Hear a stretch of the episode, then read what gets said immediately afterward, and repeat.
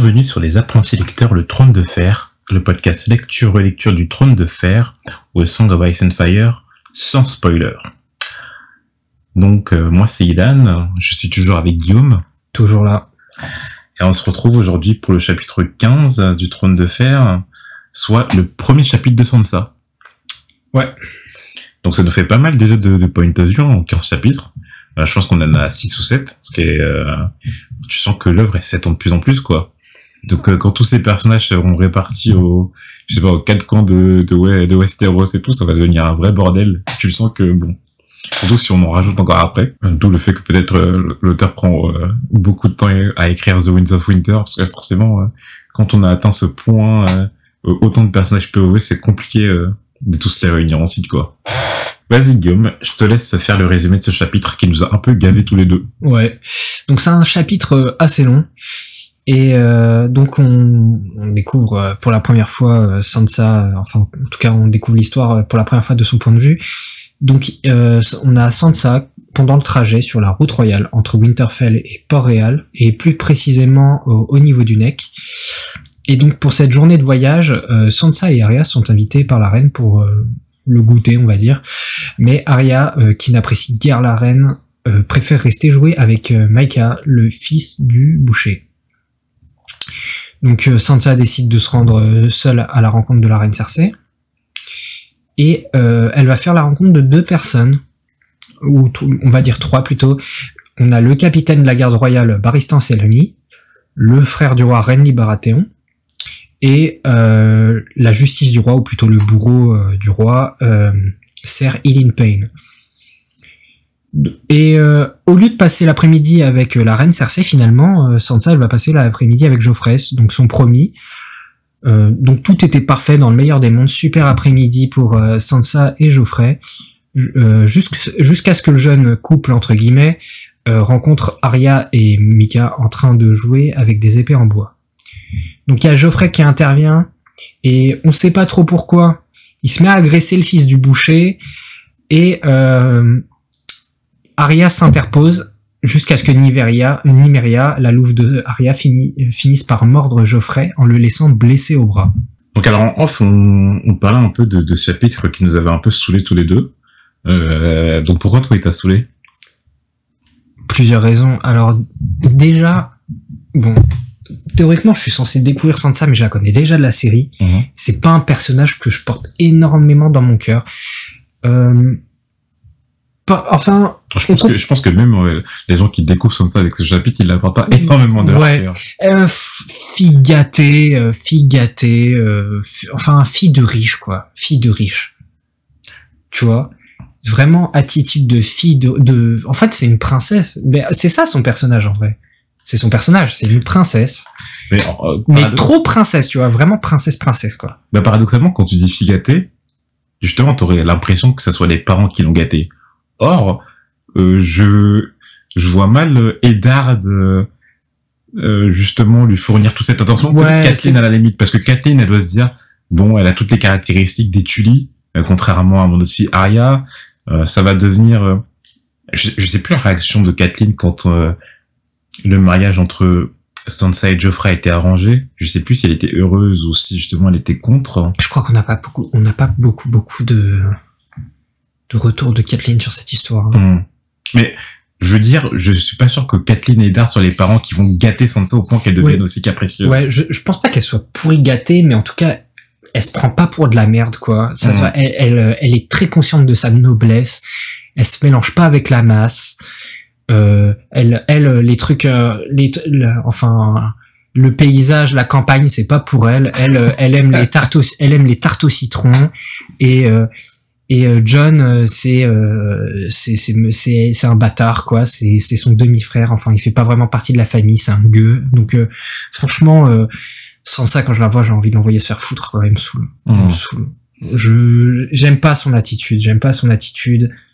Euh, j'aime pas les gens qui sont pas terre à terre. Tu vois, elle est complètement dans son monde. Hum. voilà, très, ça se voit. hein. J'ai- J'aime pas. J'aime pas. Un peu le même avec toi. hein. Le chapitre qui m'a gavé, mais de par le fait que ça vient de Sansa. Je, je trouve pas que déjà qu'il soit très très intéressant, mais euh, en plus quand on le voit du, du point de vue euh, euh, de Sansa et tout, c'est vrai que pff, ça devient lourd, ça devient très vite lourd. Ouais. Donc le chapitre débute par une discussion entre Sansa et Septa Mordan. On peut sentir tout de suite le dédain que Sansa entretient envers ses inférieurs euh, lorsqu'elle corrige Septa euh, sur le fait que Lady soit un loup-garou et non un chien. Et tu sens que alors que Septa Mordan c'est supposément celle qui doit la guider, celle qui doit lui apprendre, euh, Ouais. et euh, tu sens que c'est ça, vraiment c'est du dédain quoi qu'elle a. Ouais. euh, après, euh, bon, elle a pas tort, mais en même temps, tu vois. Ouais, le ton avec lequel il le dit. Ouais, elle c'est un conteste. loup-garou. Oui, c'est un loup-garou déjà. Euh, D'ailleurs, euh, à la fin du chapitre, euh, à un moment, euh, oh non, c'est pas, c'est au milieu du chapitre. euh, elle, elle fait une remarque à Arya, genre euh, quand Nymeria, elle se laisse pas trop faire pour euh, se faire laver, elle dit euh, telle maîtresse, tel chien. Mm. Tu vois, et, et là, tu vois, elle dit chien quand ça l'arrange, la connasse, tu vois. et- Ouais, Tu parce vois- que ça venait du maître piqueur aussi, donc forcément c'est une expression. Quoi? Ça venait du maître piqueur, cette expression. C'est le maître piqueur, euh, tu sais, c'est celui qui s'occupe des, des chiens euh, au Moyen Âge, ou dans les forteresses. Et donc en gros, il dit que c'est justement c'est lui qui avait appris cette expression. Ah ouais. Bah, pff, relou. Je, je comprends. Mais relou, comme tu dis. Lady comme elle, et en fait, Lady comme Sansa a d'abord une attitude de dame. Tu sais, c'est dit dans le chapitre que quand Lady euh, prend son lard, euh, Ouais, Elle elle le lèche, genre, elle lèche de façon euh, Ouais. noble, elle laisse tomber. exactement. Puis avec son nom éclaté, là. Lady. Soit avant d'en éclater, comme tu dis. On apprend tout de même que, comme Arya, elle entretient une relation particulière avec son loup. Donc, même après avoir dit tout ce qu'on a dit, euh, ça reste quand même une star qui, elle, a- elle est quand même attachée à son loup-garou, et son loup-garou est quand même euh, attaché à elle, quoi. Oui, oui.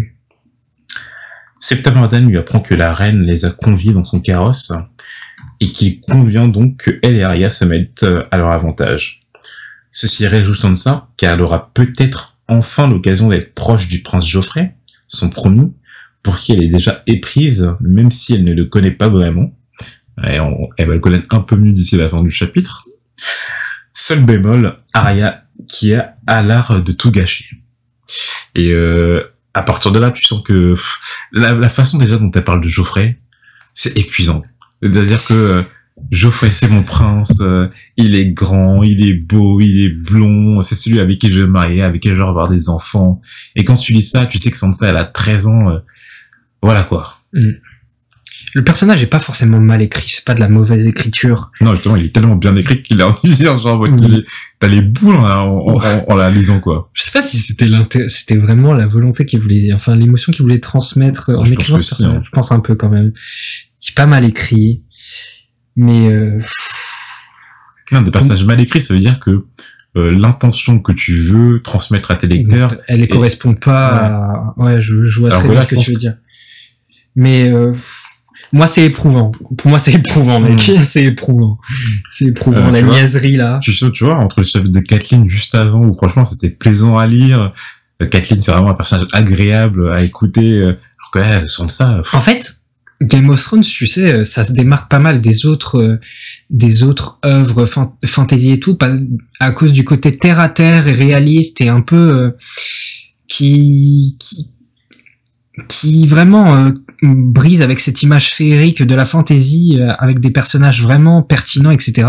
Et t'as Sansa dans tout ça, enfin dans tous ces personnages vraiment terre à terre et tout qui est complètement, mais complètement niaise, quoi. hum, Et c'est c'est ça, ça, le contraste de Sansa avec les autres persos.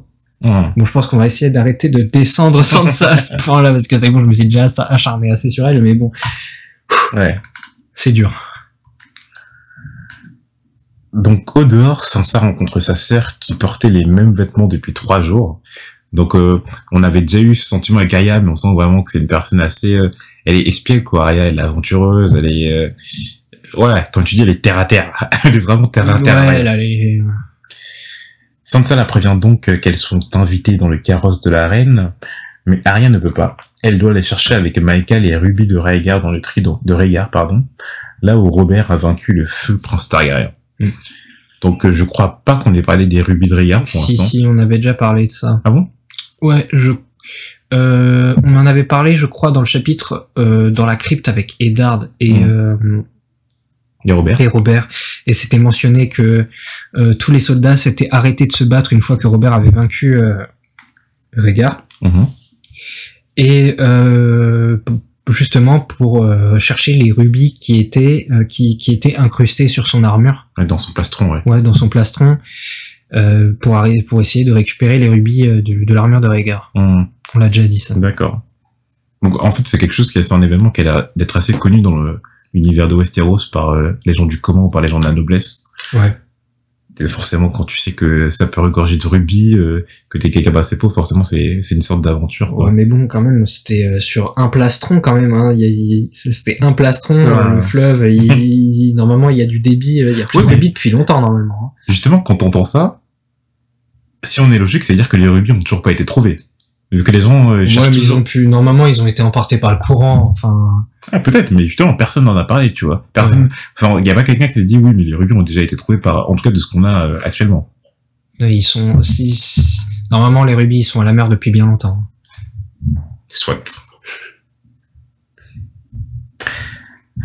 Plusieurs paragraphes nous décrivent ensuite les différences existantes entre Arya et Sansa. Arya, comme on l'a dit, aventureuse, n'a pas peur de, de, de partir dans le Neck, euh, grand marécage qui sépare le nord et le sud. Mhm. Je, je crois qu'on avait déjà parlé du Neck, je sais plus à quel moment, mais on en a Hmm, déjà je suis parlé. pas sûr euh, qu'on ait mentionné le nom Neck. Si, si. Je me rappelle dans un épisode, on avait parlé du Neck, mais euh, je sais plus pourquoi. Ok. Bon, en tout cas, c'est une fine bande de terre qui relie euh, fine entre guillemets, hein, qui relie. Oh, c'est euh, non, c'est pas une sud, c'est c'est un gros marécage, le Neck. Oui, mais en termes de terre, tu vois. Ah, ok, ouais. Fine bande de terre, entre Ouais. guillemets, qui euh, relie un peu euh, les grosses terres du nord et du sud de Westeros. C'est ça. Tandis que Sansa, elle, euh, est dégoûtée euh, par ce lieu. Arya discute avec les différents gens de la colonne, pauvres ou riches, nobles, routuriers, vieux ou jeunes, tandis que Sansa fait des nettes différences de classe. Et euh, c'est ça qui, moi, ce qui me saoule, c'est les gens qui font des différences de classe surtout. Ouais, ouais, enfin, pff, princesse quoi. Hein. Hum. Surtout, elle ne comprenait pas comment Arya pouvait préférer la compagnie de Michael, le garçon boucher, à celle de la reine Cersei et de la princesse Myrcella. On comprend d'ailleurs que les loups-garous ont les mêmes comportements que leur maître. Un peu plus fort. On comprend d'ailleurs que les loups-garous ont les mêmes comportements que leur maître. Euh, alors c'est vrai que pour l'instant, je pense pas qu'on avait vu ça, que ce soit avec Rob, euh, Rickon ou ouais, même John, on, euh, Fantôme, il a pas d'aller voir Ouais, il parle le pas, Fan- fantôme, il parle pas. Oui, alors que John, enfin, tu vois, on n'a pas, alors que Arya et Sansa, quand on lit le chapitre, on a l'impression que c'est vraiment des copies-collées de, de leur comportement, quoi, de leur, Hmm, de leur caractère. Ouais. Pour John, euh, rappelle-toi quand quand euh, quand ils ont retrouvé les loups-garous euh, près de la mer, enfin de la Louve, euh, Fantôme, ça a été le dernier retrouvé. Il a, il était mis à l'écart par les autres, par ses frères. Hmm. Et euh, forcément, là, pour le coup, tu fais le lien avec euh, John, qui est le bâtard et qui est un peu mis à l'écart par rapport aux autres Bien sûr. Mais après, du coup, ça peut, en, en fait, euh, je, je comprends bien dans la logique euh, qu'il y a un certain lien entre les, les loups et les Stark, mais du coup, je me suis dit, est-ce que ça se passe comment la distribution? Je veux dire, est-ce que euh, ça a été complètement au hasard et du coup, les loups-garous se sont adaptés au comportement de leur maître? Ou est-ce que par hasard, tous les loups-garous ont miraculeusement intérêt avec le mec qui leur correspondait? Oh, bah. Non, mais tu vois, ce genre de question de coin, mais... Euh... Ouais. Bon, je pense qu'ils se sont adaptés à leur maître. hum, T'es façonné par ton entourage en général. Bon. C'est vrai. Sansa se demande même si... Pardon. Sansa se demande même si Arya, Stark comme elle est, est vraiment sa sœur, mais Lady Catelyn l'a tout de suite rassurée euh, sur le fait qu'elle était vraiment sa sœur. Donc je me dis, c'est chaud, euh, enfin, que Sansa aille au point de se demander est-ce que Arya est vraiment ma sœur Bah moi ça m'étonne pas, tu sais quoi, parce que Arya elle-même, Arya elle-même se demandait si elle n'était pas une Oh. bâtarde. Donc euh, que ta sœur se demande, euh, si tu te demandes toi-même, pourquoi pas tes proches. Hein. Ouais, c'est vrai. Non, mais que, que ça vienne d'Arya, je comprends, tu vois, parce que bon, euh, euh, c'est la seule qui a des caractéristiques de Stark avec John, pourquoi pas. Mais que ça vienne de Sansa, qui disent, ouais, est-ce que elle, c'est vraiment ma sœur et tout. Enfin, tu sais, tu, tu sens que c'est pas de la méchanceté, mais euh, C'est un, un peu. ouais, c'est un esprit vicieux, quoi. La confiance n'exclut pas le contrôle. peu- J'ai confiance en toi, mais vas-y. hein. Sansa se rapproche, pardon. Sansa se rapproche alors du carrosse royal. Un écuyer informe que le conseil restreint a dépêché des chevaliers pour escorter le roi jusqu'à la capitale. Trois hommes sont présents devant elle. Un chevalier de la garde royale portant la- la cape blanche, un homme très beau portant une armure vert sombre, et un troisième assez mystérieux. Sander Clegane, avec sa face ravagée par le feu, la surprend alors par derrière, tout en lui demandant si il lui fait peur. On comprend que oui. En même temps, forcément, tu vois un, tu vois un gros molosse euh, de un mètre de plus que toi avec euh, une face euh, défigurée. Ouais. Et en plus, un sale caractère en plus. Hmm. Mais Sandor Clegane lui fait moins peur que ce dernier homme mystérieux. Tous les chevaliers tirent alors leur épée à l'approche du loup de Sansa, Lady. Son premier, Geoffrey, vient alors à sa rescousse et chasse le chasse Clegane. Donc on a encore euh, euh, une preuve que les loups-garous sont pas tellement acceptés dans le monde des humains. C'est-à-dire qu'à chaque fois que tu as l'impression que les loups-garous apparaissent, à part au côté des Stark, euh, il y a une certaine répulsion de la part... euh, Tu vois, c'est un animal, tu vois. Je, pense que c'est pas, je pense que c'est pas un animal de compagnie très courant, Hmm. les loups-garous. Alors Et- que et- c'est l'emblème des Stark. Hein. Ouais, mais Ouais, mais je comprends ce que tu ouais, veux tu dire. vois ce que je veux dire? Hmm. C'est pas courant. Euh, forcément, euh, jouer, un- enfin jouer un loup. euh, bon, ils sont pas encore très grands apparemment, mais bon, tu dis pas c'est pas un teckel quoi. Ouais. ouais, c'est pas un chien, ouais, genre. Ouais. Ok. Les présentations sont alors faites. L'homme mystérieux se nomme Eileen Payne, donc comme tu l'as dit Guillaume, hein, euh, la justice du roi, le bourreau royal. L'homme magique fait partie de la garde royale Igbarison Selmy, le Lord Commandant, surnommé Barristan le Hardy, et membre du conseil restreint. L'homme plus jeune à la vert sombre se nomme Renly Baratheon, le plus jeune frère du roi, seigneur d'académie et membre du conseil restreint. Donc on a enfin la connaissance, euh, bon déjà du Lord Commandant de la garde royale, qui d'être un personnage assez important vu que bon il commande euh, la, la garde rapprochée du roi quoi, assez âgé donc sûrement de l'expérience et on dit aussi Oui, qu'il a des hauts faits euh, qui sont euh, qui sont connus euh, jusque dans les extrêmes terres du Nord. et surtout qu'il a été pareil dans la garde royale de d'Eris Targaryen. Mm. Donc euh, bon il a protégé deux rois. Il en a pas protégé. Il y en a un qui a trépassé sous son sous sa garde mais Bon, en même temps, euh, tué par qui euh, Laisse tomber. Hein. Je trouve que ça serait intéressant de voir la- les relations que Jamie entretient avec euh, les autres membres de la garde Ouais. royale par rapport à, à ce fait-là. Ouais. C'est vrai que ça, la, la, la- bah, la- la réunion d'après, elle a pas dû être très joyeuse. Genre bon. Euh... Le roi est mort. Ah oui, mais euh, par ta faute. Et Renly Baratheon, donc euh, bon, euh, alors Sansa dit que c'est l'homme le plus beau qu'elle a jamais vu. Je crois que c'est dit comme ça. Euh, contrairement à Robert, hein, euh, il y a une différence, je pense, entre les deux parce que Ouais. euh, Je sais pas à quoi ressemblait euh, Robert euh, du du temps euh, du temps de la rébellion. ouais, je pense qu'il était assez beau vu que toutes Ouais. les filles qui se tapaient. Ouais. Bon après quand à l'époque quand t'étais riche, euh, bon, hmm, c'est pas faux. euh, quand t'avais la moula. ouais, bon, Renly, euh, charmant garçon visiblement.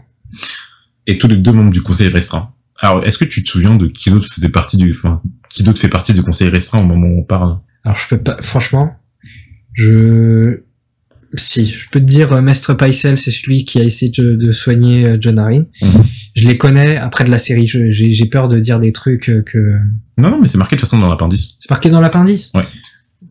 Euh, euh, le grand argent, euh, l'argentier, mais euh, Li- Littlefinger, Peter Bailey, je dis Littlefinger, Lord Varys, Mhm, euh, Maître Paisel, mhm, Renly. mhm. Euh, Est-ce que Cersei est dedans Bon, il y a la main du roi aussi. Et euh, est-ce que j'en j'en oublie, euh, Ilan T'en oublies un? Hum, hum, hum. Mais- Ah oui, mais Cerbaristan il en fait pas partie Si. Si. Mais t'en oublies un, mais euh, ce- celui-là, c'est, je pense que c'est normal que tu le cites pas parce que que ce soit dans la série ou même dans les livres, euh, enfin dans les livres pour l'instant c'est rien, mais en tout cas dans la série, euh, on peut savoir que c'est parti du conseil restreint, mais il, il a jamais posé pied dans le conseil restreint en fait. C'est qui? Stanis. Ah bah oui, bah bah oui, bah Stanis, oui, oui, oui. Bah on le voit, on le voit jamais. Bah oui. Et en fait, il a un autre rôle. euh, euh, il a un rôle particulier dans le conseil restreint du coup. C'est le maître des navires. D'accord. Mais c'est vrai que bon, euh, si on regarde pas par rapport à la série, en fait, oui, Stanis, on peut Facilement supposer, mais euh, ouais, ouais, Plus il apparaît pas. Il apparaît pas dans le conseil restreint. Ok. Donc Stanis Baratheon, on le rappelle, qui est le le premier, enfin le, le cadet en fait de, de Robert, donc qui est plus petit que Robert mais plus grand que Renly, et qui lui est le sire de Père Dragon. Eileen Payne s'approche alors de Sansa et une sensation désagréable la parcourt, tandis qu'il la regarde silencieusement. On apprend de la bouche de Renly que qu'il est taciturne depuis 14 ans, hein, car Aerys Targaryen lui a, lui a coupé la langue. Et on en avait parlé en off que c'est 14 ans, c'est bizarre. Ouais. 14 ans, c'est bizarre parce que la, la rébellion de, de Robert a eu lieu Il y a 15 15 ans. ans. Et euh, mais après, est-ce que c'est la fin de la rébellion ou c'est le début de la rébellion? Non, c'est la fin de la rébellion. Donc il y a 15 ans, fin de la rébellion, avec, qui se finit forcément avec la mort d'Aerys. Et donc il y a 14 ans, aura- parce- non, mais parce qu'on on sait que, par exemple, Rob, il a 14 ans. Euh...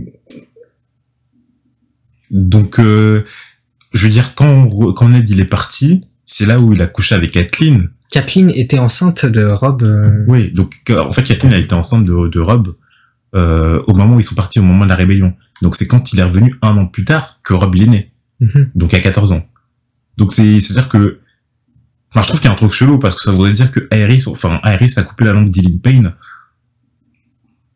Euh, Soit, euh, mais vraiment, Depuis sa tombe. ouais, non mais c'est ça. Ou soit, alors il y a eu un laps de temps euh, qui se fait et tout, donc là on n'a pas les années précises, on n'a pas les mois, mais Ouais. bon, ça a été très Bon, très soit- très tard, quoi. Ouais, soit il y a un, il y a un, il y a un délai qu'on n'a pas bien compris ou qui, est un- ou alors il est devenu taciturne pour une autre raison.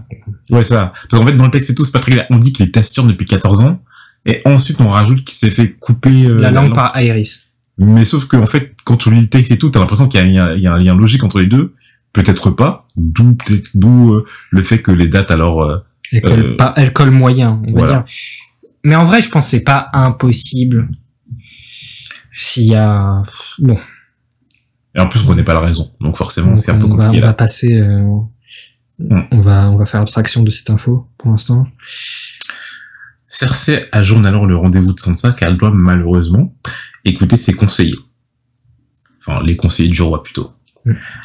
Geoffrey reprend alors le rôle de l'autre envers Sansa, et lui propose de monter à cheval, ce qu'elle adore, Elle adore le, elle adore monter. Alors qu'on sait que justement, euh, dans ses différences avec euh, Arya, euh, le fait de monter à cheval, c'est quelque chose qu'elle déteste. Elle est préférée être dans son carrosse, Elle forcément. fatigue, elle fatigue. Quel faux cul. C'est incroyable.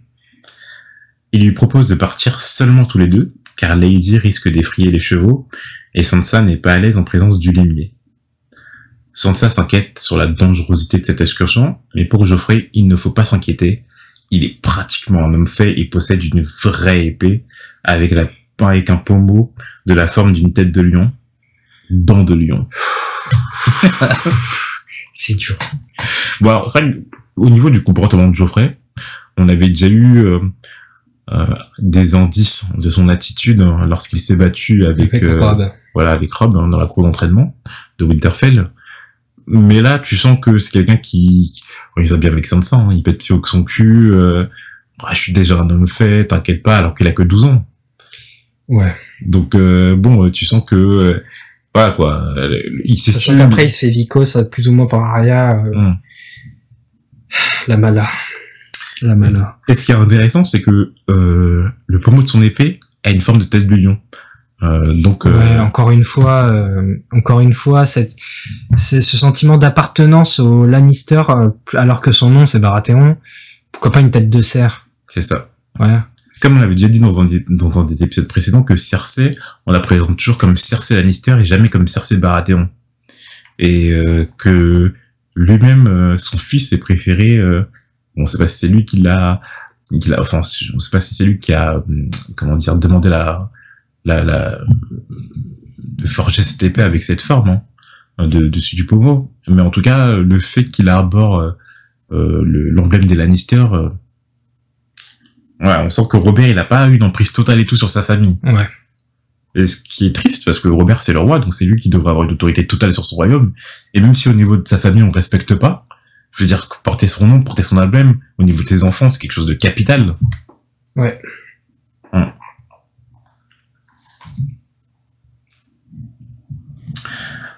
Et le don de lion, euh, ridicule. En fait, je sais même pas si le nom, il est vraiment ridicule, ou si c'est la façon dont il le présente, quoi. Il le dit de toute façon, en l'épée s'appelle dent de lion.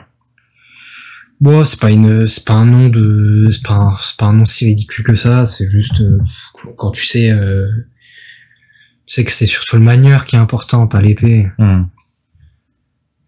Laisse tomber. Y a pas une phrase comme ça euh... Oh, oh bah sûrement dans plein de, dans plein d'œuvres. Genre, euh, ce qui est important, c'est celui qui manie, pas, pas l'épée en Ah non, bah, en fait, je pensais à la phrase de, de, de Ned, mais ça, ça n'a rien à voir.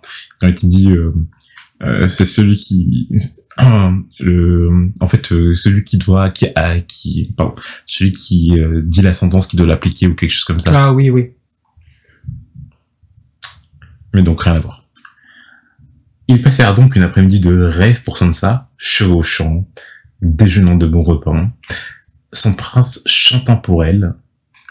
Donc euh, on sent que c'est vraiment l'après-midi, euh, voilà, dont Sansa a toujours rêvé, dont Sansa, euh, voilà quoi, c'est c'est quelque chose sur lequel elle fantasme. Ouais, elle a des papillons dans le ventre. C'est féerique pour elle. Voilà, et elle chevauche avec le prochain roi, c'est- c'est- c'est-à-dire qu'elle sera sa reine, elle portera ses enfants, elle sera sur le trône. Pour elle, c'est parfait. Mais, tout à coup, Geoffrey surprend les bruits près du lieu de bataille entre son père et Rhaegar. Lui et Sansa s'approchent et découvrent Arya se battant avec Maeka, le boucher. Geoffrey, soit engaillardi par le vent ou par sa nature, investige le garçon boucher en lui demandant pourquoi il se bat avec Arya, la sœur de sa dame. Celui-ci répond que c'est cette même Arya qui lui a demandé, ce que Sansa croit, mais que Geoffrey n'entend pas de cette oreille. Il lui pointe alors l'épée et un filet de sang s'écoule de sa joue. Le garçon boucher s'enfuit tandis que Arya et Geoffrey se battent entre eux.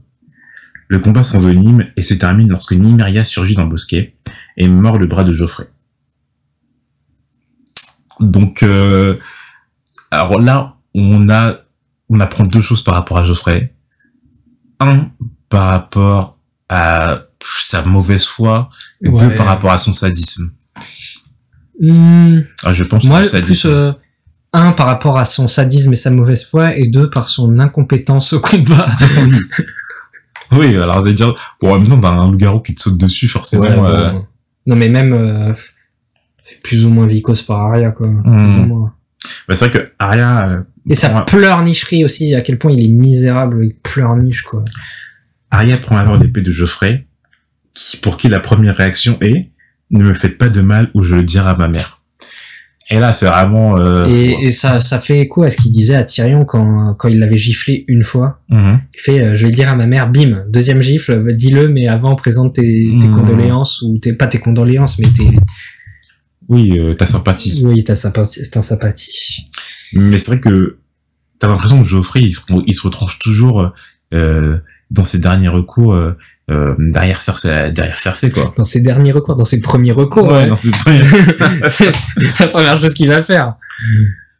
c'est assez triste parce que bon, euh, c'est supposé être l'héritier du royaume et c'est encore un, il est encore dans les dans les jupes de sa mère quoi. C'est-à-dire qu'il s'est pas il, a, protégé il- par, il a par lui-même. il a 12 ans, mais il a une mentalité... euh, pff. Ok, il a 12 ans, mais c'est vraiment une mentalité... Mais t'as l'impression que c'est vraiment aussi un enfant gâté par exemple. lui, Ah lui, lui, lui, il est pourri gâté, lui. C'est pour ça que je dis entre guillemets Sansa et Geoffrey, on, ils se correspondent. euh. Mais Sansa est pas, je pense pas qu'elle est méchante foncièrement, alors que Geoffrey, tu sens qu'il est méchant quoi.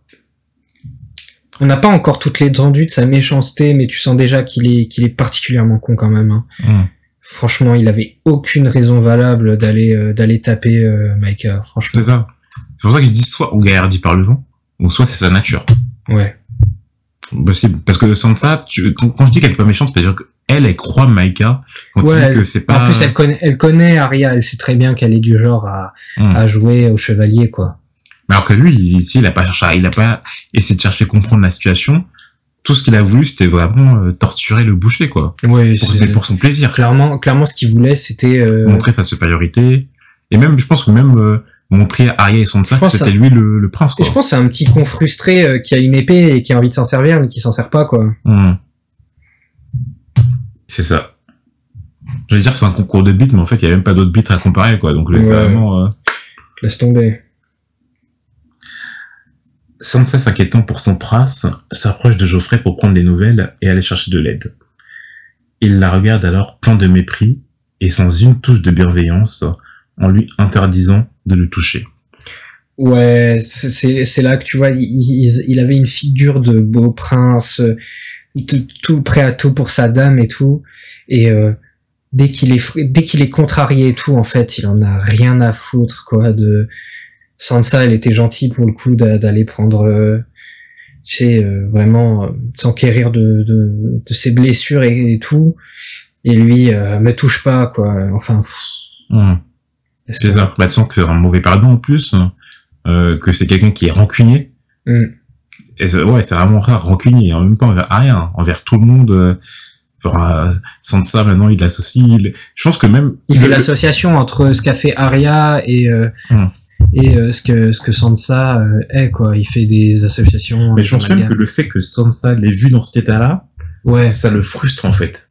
Ouais ouais il peut pas supporter d'avoir été en d'avoir montré euh, des moments de faiblesse etc.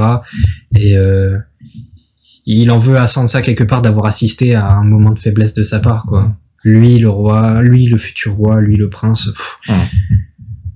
C'est ça. Bon, en tout cas, ça nous a donné plus d'informations sur euh, le caractère de Geoffrey, Mm. de Sansa, qu'on n'avait jamais eu pour l'instant. Enfin, on avait, comme j'ai dit, quelques bribes d'informations par rapport à Geoffrey, mais jamais une pleine mesure. Sansa, très peu. Mais donc là, euh, bon, on connaît ces personnages maintenant. Ouais Et c'est vrai qu'on les apprécie pas trop. non. Bon, Voilà, bon, on en a terminé pour ce chapitre. Euh, on espère qu'il vous a plu. Et, puis, euh, on se retrouve, j'espère, pour un, un chapitre qui sera un peu mieux la prochaine fois. Chapitre 2. De Eddard. Très bien. Bon à la prochaine. À la prochaine.